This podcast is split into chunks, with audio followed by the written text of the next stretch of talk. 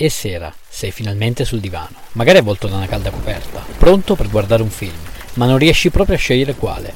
Posso aiutarti io a trovare quello giusto per te. Sono Davide a letto e questo è Film sul divano. Questa settimana gli episodi del podcast saranno dedicati ai film che raccontano gli eventi dell'Olocausto per commemorarne le vittime e non dimenticare. Nell'episodio di oggi la chiave di Sara, anno 2010, genere guerra. Lo potete trovare su Now TV.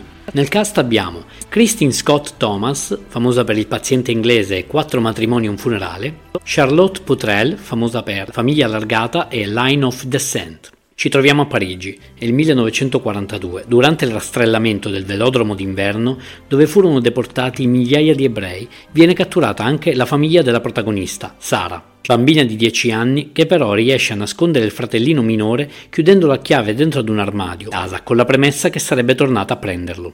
Da qui un salto temporale ai giorni nostri, ma tranquilli si tornerà spesso nella vita di Sara con diversi flashback. Comunque dicevamo, giorni nostri, Julia Germond, una giornalista americana che vive a Parigi, sta per trasferirsi nella casa dei suoi suoceri e dopo alcune ricerche scoprirà che la casa era appartenuta a Sara e alla sua famiglia, ma non risultando tra le vittime dell'olocausto potrebbe ancora essere viva. Inizierà così l'estenuante ricerca di Sara che porterà alla luce tanti dettagli che accomuneranno Sara e la giornalista. Oggi siamo tornati seri rispetto all'episodio di ieri e devo dirvi che per poter realizzare questa settimana della memoria sto facendo vari rewatch e visti con l'occhio tecnico e visti tutti insieme mi stanno causando tanta tristezza. Ricordiamo che ognuna delle persone vittime di queste atrocità naziste erano come noi, madri, padri, figli, fratelli, sorelle, insomma avrebbero avuto il nostro stesso diritto alla vita ed alla serenità.